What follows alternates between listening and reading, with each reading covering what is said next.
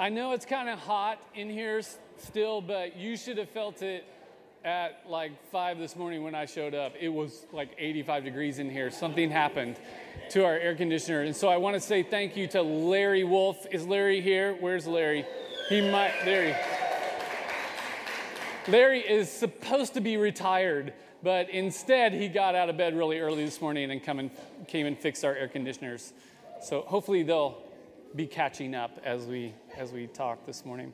So we're studying the book of Numbers or Sefer Bamidbar, the book of in the wilderness. Um, and at this point in our story, the children of Israel are moving toward the promised land, thinking that they'll move right in and find a place to settle, and God will pr- defend them, protect them against the other nations. And today is the story um, that you probably are familiar with, where they send spies in to, to spy out the land. Now, you guys know this, this story? It turns out this is, a, this is a catastrophe for the children of Israel. But it's one that, that teaches us um, that part of what it means to be human is that we are kind of a mystery to ourselves. That there are aspects of our own being we have no access to. We're almost kind of like blind to it, almost like there are parts of us that don't even exist because for us they sort of don't. They're unconscious, although they're having this deep impact on our lives because our entire personality is organized to keep those things hidden from us and others. And, and so to be human is, in a sense, to be kind of haunted by ghosts of ourselves, haunted by these unknown aspects of our own lives that we can't see or name or acknowledge. We can't even describe them or recognize them as real. And, and when we bump into them, they only kind of register to us as a disturbance. What I mean is, like when we encounter these parts of ourselves that, that we're, we're estranged from, they feel like a threat to our self image, our sense of self. Like this uncanny sense that we maybe are not who we think we are or say we are. And so we get really defensive. You have those moments where you're interacting, you're like, I'm super defensive and I have no, no idea why. This is it. Because as humans, we're, we're mysteries to ourselves. We're estranged from these unconscious aspects of our own lives and being that sort of haunt us like ghosts and disturb our sense of self. And I have to admit, I kind of love this idea um, that we're haunted by these unknown aspects of ourself that are undeniably part of who we are, but we can't see them. We can't describe or acknowledge or name or know them. And in fact, this is part I kind of love. Others can see them way before we can, right? We, we can't name them. We can't control them. In fact, it's weird. They almost seem to have control over us. I think this is what, what Paul was describing in Romans 7 when he said, I don't know what I'm doing because I don't do what I want to do. Instead, I do this thing that I hate. I mean, this is it's like a fundamental insight into the human condition. Paul says, I don't know why I do like half the things that I do. I don't always feel in control of what I say or do. And there's not something wrong with me. This is just kind of this disturbing part of what it means to be human. We're all, in a sense, strangers to ourselves. Freud called this actually the uncanny aspect of the self. This part of myself that I have trouble seeing and acknowledging or knowing and accepting that mostly just frightens and disturbs me when I run, run into it, right? And, and often causes us to act out in ways we don't understand. This uncanny, troubling part of ourselves that we work hard almost all the time to try to keep hidden from ourselves and others because it's kind of humiliating when we spot it to confront this. And, and, and, when we do, it feels so foreign, like it doesn't seem to fit with who we understand ourselves to be. The problem is, of course, um, it's completely obvious to all our family and, and, friends and the people that we love. And this is, by the way, often why we treat our families so badly because they see us better than we see ourselves. And um, it's, it's impossible to hide this unconscious baggage 24 7. It slips out, usually in our relationships and conversations, and, and our family almost sort of seems to draw out the ghosts that haunt us, these unwanted and disavowed aspects of the, the self. But in fact, health and growth as a human being involves learning to see these things and integrate them. And, and, this can happen in, in many ways. Freud actually had his favorites. He said it usually happens in dreams. He thought all dreams were this unconscious trying to, to break free. Dreams and fantasies. We come out in Freudian slips where we accidentally say what we really mean in our nervous joking. You're like, oh, that's what you really think, isn't it? And just in, in plain old everyday speech, especially when we're not really thinking, you know, our defenses are down, we're just talking, we'll say things that kind of reveal some unconscious part of ourselves that we don't really want to see. And there are two specific categories of this kind of speech that, that helps reveal these hidden aspects of this self that are involved in our text in the story for today. And these two are repetitions and projections. Let me just define these a little bit for us. So, repetitions are like words and phrases we repeat over and over, almost mindlessly. They're like little compulsive speech habits, words or phrases that seem benign but actually reveal some disavowed aspect of the self. It's like if you're talking to somebody and they end every sentence with right. You know, when somebody does that, like they'll be talking right, and they just keep going right, right. And you're like, who are you trying to convince? Like me or you? Or, or like, um, I heard a story, Kristen was telling me about a case study where this soldier fought in Vietnam. After he came home, would often use the, the phrase, oh, we'll never get out of here. He was like stuck at a red light or in a long ticket line or when service was slow or a doctor's office was blocked or backed up, he would say, I'm never getting out of here. And it would even crop up in like ways that didn't really make sense, like in a crowded hallway or, or when he was startled by a noise, he would say, I'm never getting out of here. And, and this repetition he discovered then was, was like an image of this disavowed aspect of this past trauma, living on in his life, this fear he'd never get out of Vietnam. And so often learning to spot these repetitions will lead us to new insights about ourselves. Projects, projections, we probably understand this better. There, there are another way this happens. They're disavowed aspects of the self that exist within us, but that we externalize and project onto others to try to keep them at a safe distance, right?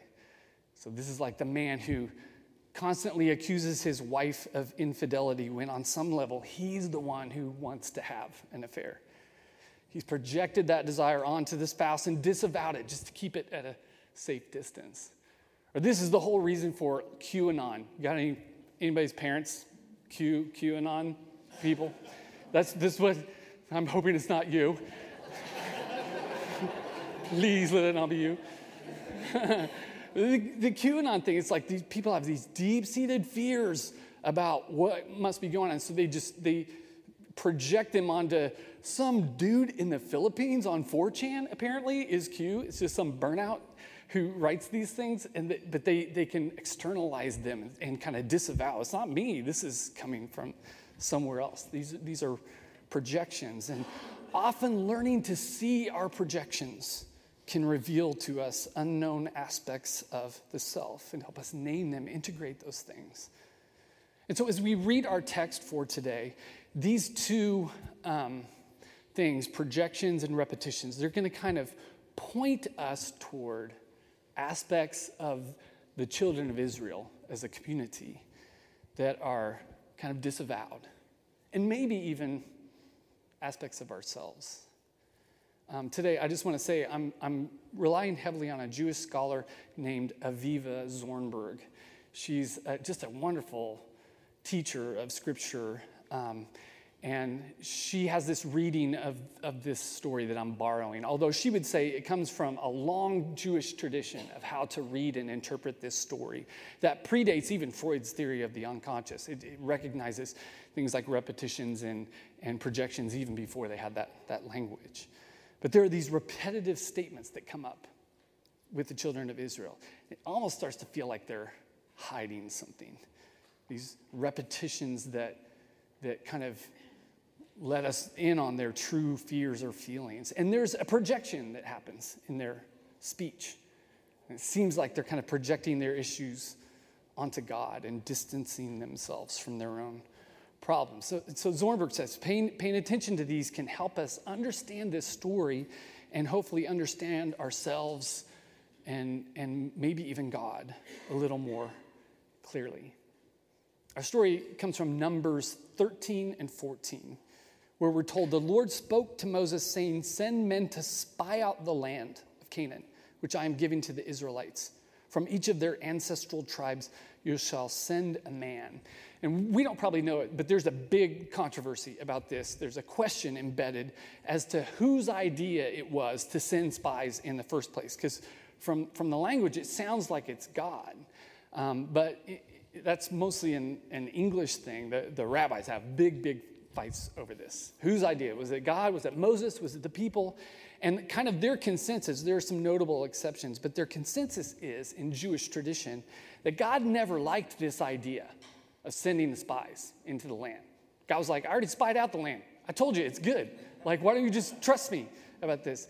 But, but they want to do it, and so God kind of goes along with it, sort of like you give your children some, some room to range to try to get them to, to follow through with the plans here. So God's instructions here are more like God making a concession, just saying, okay, if you're going to do this, if you have to do this, do it this way. Have somebody from all the 12 tribes go. And then it says Moses sent them out saying, See what the land is like, and whether the people who live on it are strong or weak, whether they are few or many, and whether the land they live on is good or bad, and whether the towns that they live in are unwalled or fortified, and whether the land is rich or poor, and whether or not there are trees in it. And I don't know if you caught it there, but there's a deep connection in the language here to the Genesis narrative. Like, remember when Adam and Eve inspect the fruit of the garden? And here they're inspecting the fruit of the land. And in Hebrew, actually, the, the question Moses poses see if the land is tov or ra, good or evil. It's the same, same phrase used in the tree of the knowledge of good and evil. So there's this parallel happening between our story and the temptation of Adam and Eve. And it kind of sets us up to wonder if this is going to be another failure. So they go spy out the land for 40 days, and we're told they entered the cluster ravine, cut from there a branch with one cluster of grapes, and carried it on a pole between them. They also took pomegranates and figs. So this is, this is a serious cluster of grapes. It takes two guys on a pole to, to deal with it. I was thinking of who is, is it? Um, Empire Strikes Back with Han Solo on the pole. That's what I was thinking of. Sorry, it's a weirdness. It's a serious cluster of grapes. And then figs, we should think of fig leaves. This is what Adam and Eve used to cover their nakedness. Pomegranates are carved all over the, the tabernacle. And, and the tabernacle, of course, symbolizes the, the tree of knowledge of good and evil in, in the garden. And, and, so we have actually the tree of life in the garden. And, so there's, there's just more connections here to the temptation of Adam and Eve. And then they say, We came to the land to which you sent us, and indeed it flows with milk and honey. This was actually new to me. I didn't realize. So, um, milk here is a symbol of like rich pasture land. So, flowing with milk means rich pasture land where goats and cows can graze because that's where they got their milk. So, this is about domesticated animals producing abundance. And then, honey is about wild things like bees producing abundance. So, so in this land, whether it's a domesticated thing or a wild thing, all of it is bringing forth abundance. And, and at first, they kind of almost sound like kids coming back from a, a, an adventure, you know, telling their story, showing people their souvenirs, you know, what they picked up on the way. But then there's this word that, that drops like a bomb and transforms the story into a catastrophe. And the word is efes in Hebrew. It's kind of an unusual word in scriptures. It's usually translated however, but literally what the word means is nothingness, zero, negation, non existence. And, and the literary force of this word, efes, is, is massive. um, the Rambam, a, a great rabbi, said that the whole story pivots around this one word, efes. They say, however, efes, however. There are powerful people who live in the land. The cities have huge fortifications. Moreover, we saw the descendants of the Anakites there. The Amalekites live in the land of the arid southern plain. The Hittites, Jebusites, the Amorites live in the mountains, and the Canaanites live by the sea along the Jordan. So the tone shifts from this rational reporting, you know, just from fruits and, and facts to this tall tale meant to strike fear in the hearts of the people. And the people start to murmur. And so, so it says, Caleb calmed the people before Moses and said, We must go up and take possession of it because we are more than able to do it. And immediately the other spies jump in and they say, We are not able to go up against this people, for they are stronger than we. And they brought, it says, to the Israelites an unfavorable report of the land. They just said the land was good. That they bring an unfavorable report of the land they spied out, saying, That land we have gone through as spies is a land that devours its inhabitants. And all the people that we saw in it were giants. They saw the Nephilim and the Anakites come from the Nephilim. And, and to ourselves, we seemed like grasshoppers, and so we seemed to them, they say. So they're spinning a yarn here. This land devours, it eats, eats people for breakfast, right? We saw giants with our own eyes. We look like grasshoppers, just like a bunch of shrimps to them. All of these things, by, by the way, all these concepts grasshoppers, giants, Nephilim, the land devouring people. These are all symbolic connections from the story in Genesis, right? They're tied to, to this, this a picture of creation kind of running off the rails. Remember what God is doing in the wilderness with the children of Israel. He's creating this little oasis in the middle of um, Bamidbar, the desert, the, the wilderness, this, this camp of people that are like a new land of Eden. And the Levites and the priests are like a new garden. The tabernacle is like a new tree of life. It's all symbolizing Genesis and creation rightly ordered. And finally, this, this camp is on the move, right? Subduing chaos in, in the wilderness, acting as God's agents uh, of Yahweh's blessings, first in their own camp, but now they're headed in, into the land of Canaan with this to, to, to demonstrate for the people what a life of peace looks like. But the children of Israel are a people haunted by ghosts, by the traumas and tragedies of their past, and by these deep, unacknowledged fears that live within their own common life. And so, this is like a test here in the wilderness, a place of testing. It's similar to the testing of Adam and Eve with the fruit. Will they trust in Yahweh to tell them who they are and where they're going? Or will they trust in these giants who see them as, as grasshoppers? The rabbis actually say, I mean, this is the standard um, Jewish interpretation, is that the giants in this story play the same exact role that the serpent plays in the temptation of Adam and Eve. Isn't that wild? They are, they're both these created things that offer an alternative narrative for what it means to be the people of God. And Adam and Eve let the serpent define who they are. And here the question is will they let the giants define them? What we're told is the entire community raised their voice and the people wept that night. All the Israelites criticized Moses and Aaron. The entire community said to them, If only we had died in the land of Egypt, or if only we had died in this desert.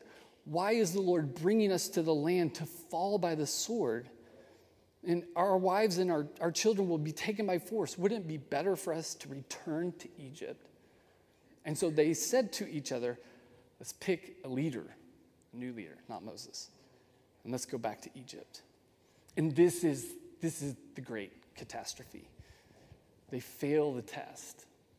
And because of this, they're not going straight into the land. They're, they're headed into the wilderness for 40 years.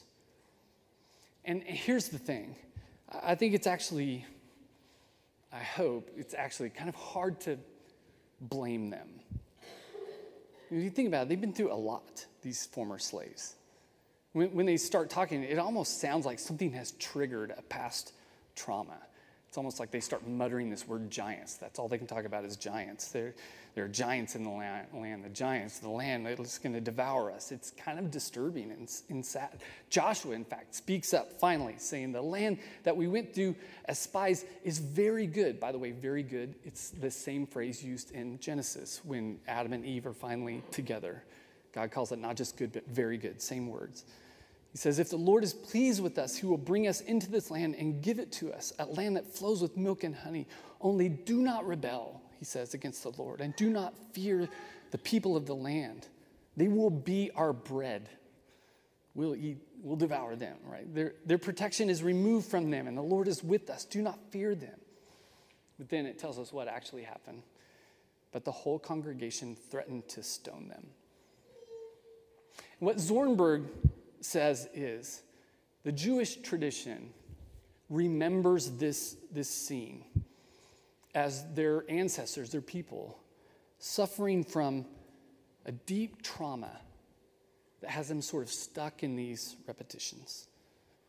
Repetitions about the giants in the land. And, and then their old favorite, we want to go back to Egypt, right? They just say this over and over, like a mantra It's bordering on like psychotic. It's a compulsion. It's this disturbed mantra that stems, she says, from years of trauma. I mean, if you think about it, what these guys have been through, it's kind of stunning. I mean, first of all, centuries of bondage in, in Egypt, the killing of their firstborn kids by Pharaoh, just tormented by Pharaoh. Um, then, then the 10 plagues, which were like that was creepy, the stuff that was happening all around them. Like the water's turning to blood, there's like frogs and locusts. I mean, it had to be like very, they had to be freaked out by this.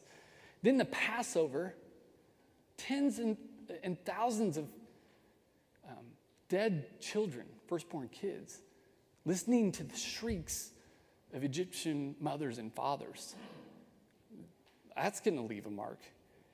And, and then in the Exodus, they're walking through the water, up walls of water on each side. That's going to freak anybody out. Plus, it's like closing in on Pharaoh and his army, and they're like, is it going to like stop? is it going to get us? Then they finally get to Sinai, and Moses, who's supposed to be leading them, keeps like disappearing for weeks on end. They're like, where is he going? Is he coming back? This, and they're also just, you know, in the middle of the desert which swallows up whole civilizations. And this was a brutal season. Just one trauma after another.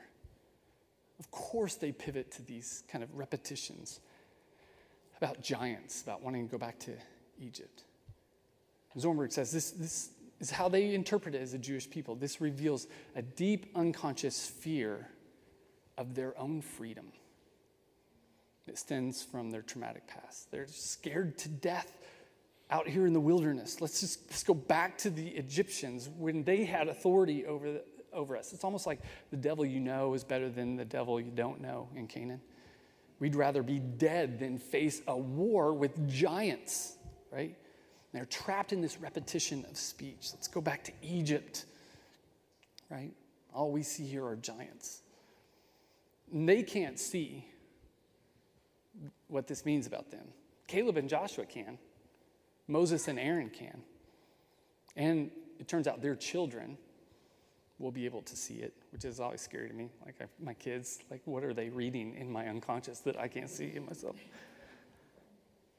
Zornberg says that many of the rabbis say we should have compassion on the children of Israel. We should remember that there was once a time when we were all surrounded by giants. What they mean is when we were children, surrounded by giants. That we've all been through a time when we were incredibly susceptible to our own family, especially the adults in our lives, our parents, our siblings, teachers, aunts, and uncles.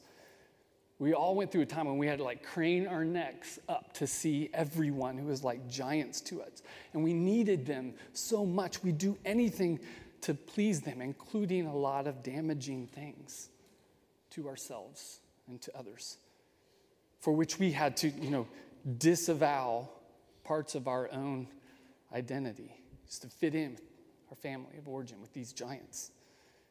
And so we took on even the compulsive speech patterns of our giants.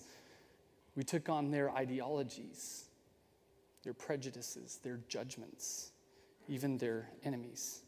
We did it because we needed to feel safe, right? We needed, we needed them in order to survive. But now, as, as adults, things have kind of changed, and we have new longings, new lands to explore, new aspects of identity to, to discover. And some of us are, are in this right now. We're just discovering our freedom as a kind of emancipation from the giants who shaped us when we were young. And yet, that pull to the safety of home, it can be really, really strong. Do you feel that? Like this, this helps us find compassion for them. It can cause a fair amount of anxiety, I think. Actually, Soren Kierkegaard had this, this famous line. He said once that anxiety is the dizziness of freedom. Think about that. Anxiety is the dizziness of, of freedom. Sometimes our own freedom just overwhelms us. All these dizzying choices disorient us, and all the consequences of any choice. Th- this story teaches that it's sometimes easier to pretend, just pretend we're still enslaved that we don't have the choices we have, that we're less than we know ourselves to be, less than what God has intended us to be. And what we end up doing is we sort of trade our freedom for this illusion of safety. We're afraid of giants, so we want to go back to Egypt. A time without so many choices, you know, without so much dizzying freedom. This is why we need the wilderness. This is it for, to, to have some time to allow those um, broken bindings and vestiges of our past to slip from our arms and our ankles, to let them die off, so that we can learn how to be both free and unafraid at the same time. And it's harder than you might think. Because there was once this time when we were all surrounded by giants, and it shaped our identity. And in some ways, I think maybe we don't ever really fully get over that. I mean, for me, I know there are still people who seem to loom over me like giants, you know? They still seem to have too much authority over me. Their opinion of me matters too much. I still catch myself trying to win their approval and curb myself to fit in with them. And this is akin to saying there are giants in the land, right? When life is hard, when I feel like I'm failing, it's easy to kind of look back to Egypt in a time when things are much more simple. It takes courage to let go of that fantasy. That's, that's what the wilderness is for to teach us to stand in the world and be ourselves, to follow our own convictions, to trust our own bearing, you know? Not worry so much about that parent or teacher or coach or sibling or whoever is kind of the voice in the back of our heads. Stop obsessing over how they see us or what they would do and begin to embody God in a way that is authentic to us. This is what God wants. And this is the serious work of discipleship in the wilderness. And I think it's work that we all have to do. In Deuteronomy, um, Moses looks back and talks about this night, the spies return, and this is what he says. He's getting mad at his people. He says, You sulked in your tents and said, It is because God hates us that he brought us out of the land of Egypt to hand us over to the Amorites to wipe us out. Kind of a stark way to say it. They sulked in their tents, believing God hated them. The, the rabbis say this is clearly a, a projection, right? One of several like, yes, it's a good and spacious land flowing with milk and honey. Efes, however, negate that. There might be giants that are too powerful. What if that's just a projection? That the, the, the truth would be something like we might be giants. We might be too powerful. We might destroy ourselves. That's a common um, Hebrew approach. Yes, God promised to be with us.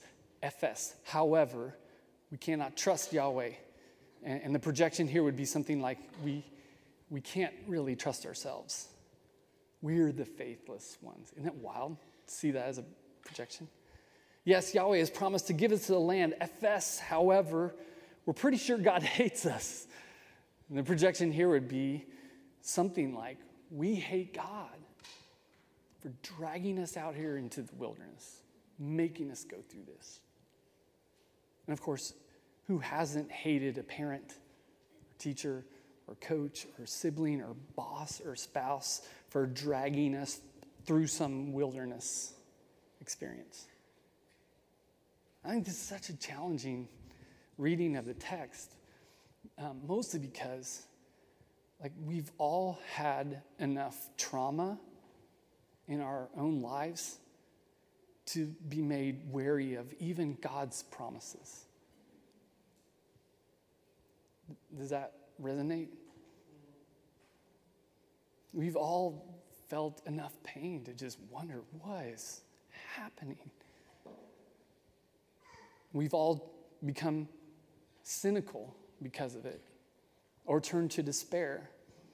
We've been hurt enough by this life to, to often turn around and blame God or accuse God. It's often just a form of projection. Hmm.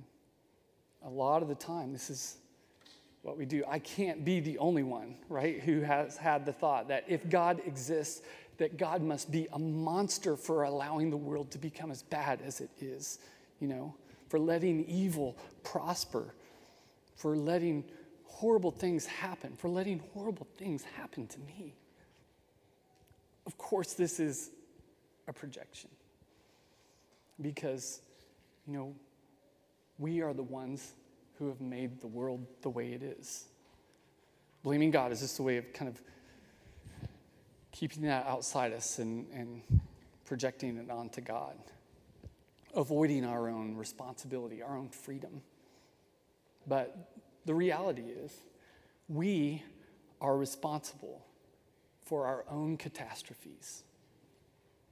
By we, I don't I mean us individually so much, although that's sometimes true, but we, the humanity, we're responsible for our own catastrophes. God is only ever trying to get us without overwhelming us or turning us into robots, trying to help us just to live and be in the world as ourselves without fear. I mean, I, I say this often, unapologetically. I think all God ever really says to us is be. I want you to be.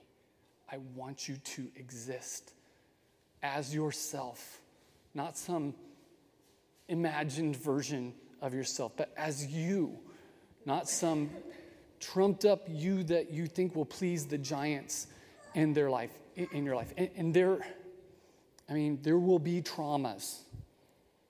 You can count on it. Like nobody rides for free. But still, God says, be, exist. I want you to be. And not just be, I want you to be at peace in the world, to find shalom, to find wholeness and flourishing. But I cannot do it for you. You have to walk through life on your own two feet. And in fact, God asks humanity from the very beginning to take responsibility for the world. That's the idea of dominion. The world is literally, in a theological sense, the world is literally what we make of it. And it's a long, hard look in the mirror, or you might say a long, hard season in the wilderness that finally teaches us to say, I'm not mad at God for letting all this happen. I'm mostly mad at myself for letting all this happen. I'm mad at humanity for letting things go this far. I'm mad at my own giants for hurting me. And getting away with it. And I'm probably going to have to learn to forgive all of us. And the first step toward that is usually to begin to trust again, to begin to like slowly just soften into again this idea or this reality that God doesn't hate us. God is not angry with us. God loves us and is just saying, Be, I want you to be, stand up, walk. And that it is we who have hated ourselves and each other and blamed and hated God. I mean, everybody struggles with self hatred. Like, it's, it's part of the deal, and it's killing us, it's killing the world. And in the wilderness, we'll either come to the point where we stop and just sort of give up. And it is a lot more of a like, um, less like holding on and more like letting go, you know? And we'll do this or we'll continue to struggle and make a mess of our lives, blaming God and fretting about giants and longing for Egypt. But if we want to if we want to see the promised land, right? It begins with this, this recognition that nobody has made a mess of the world for us. We, humanity, we are responsible for our own catastrophes. And we need to stop projecting this on God. I mean, that's it's like one of the, the most common moves right now in our culture is to look around at the way things are and say, I don't believe in God. This is such a mess. And just a way of avoiding our responsibility for the messes. And if we can face it, sometimes it's our repetitions. Well, you're, you're all going to be like watching repetitions now. It's going to be great. watching, thinking about the giants, our projections. And eventually, we're going to have to just forgive ourselves and each other and our families, our parents. Forgive the, just the world for being all jacked up. And, this is where it starts. And, and, and we're going to have to do this if we're ever going to just find a way to be ourselves in the world and be okay and not afraid. And I really think this is all God is after, is just to help us to finally become human as human is meant to be in us, specifically you as a person. Let's pray just invite you to take a deep breath here for a minute. I know it's kind of a heavy idea. This is a heavy season there in the wilderness. But you know, this is grown up discipleship here. We're trying to go as a community where most people, I mean, most people, don't want to go. To be human is to be haunted by ghosts, man, of our past by giants, by disavowed aspects of ourself. We're trying to spot them through maybe repetitions and projections, help us see and integrate and forgive ourselves and each other and God. This is how we become human, as human was meant to be. This is how we can finally become ourselves in the world, free and unafraid.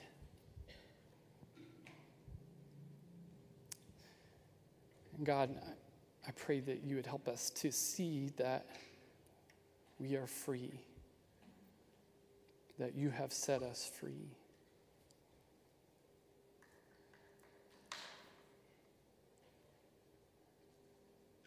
And that we can be trusted with our freedom. And we know we're going to have to do a lot of work to get there, but we need you to reassure us that we can do it, that we we were made for this struggle. And though it may take a lifetime to learn how to just be ourselves, help us see that if we'll just embrace that journey, it will make life good and sweet. That we'll live in a, in a land that's good and spacious and flowing with milk and honey. Help us to trust that you're not a monster who hates us but that you have us, you keep us. I pray, God, for everybody here who has struggled through big traumas. And I just pray that we would find healing together, learn how to talk about it.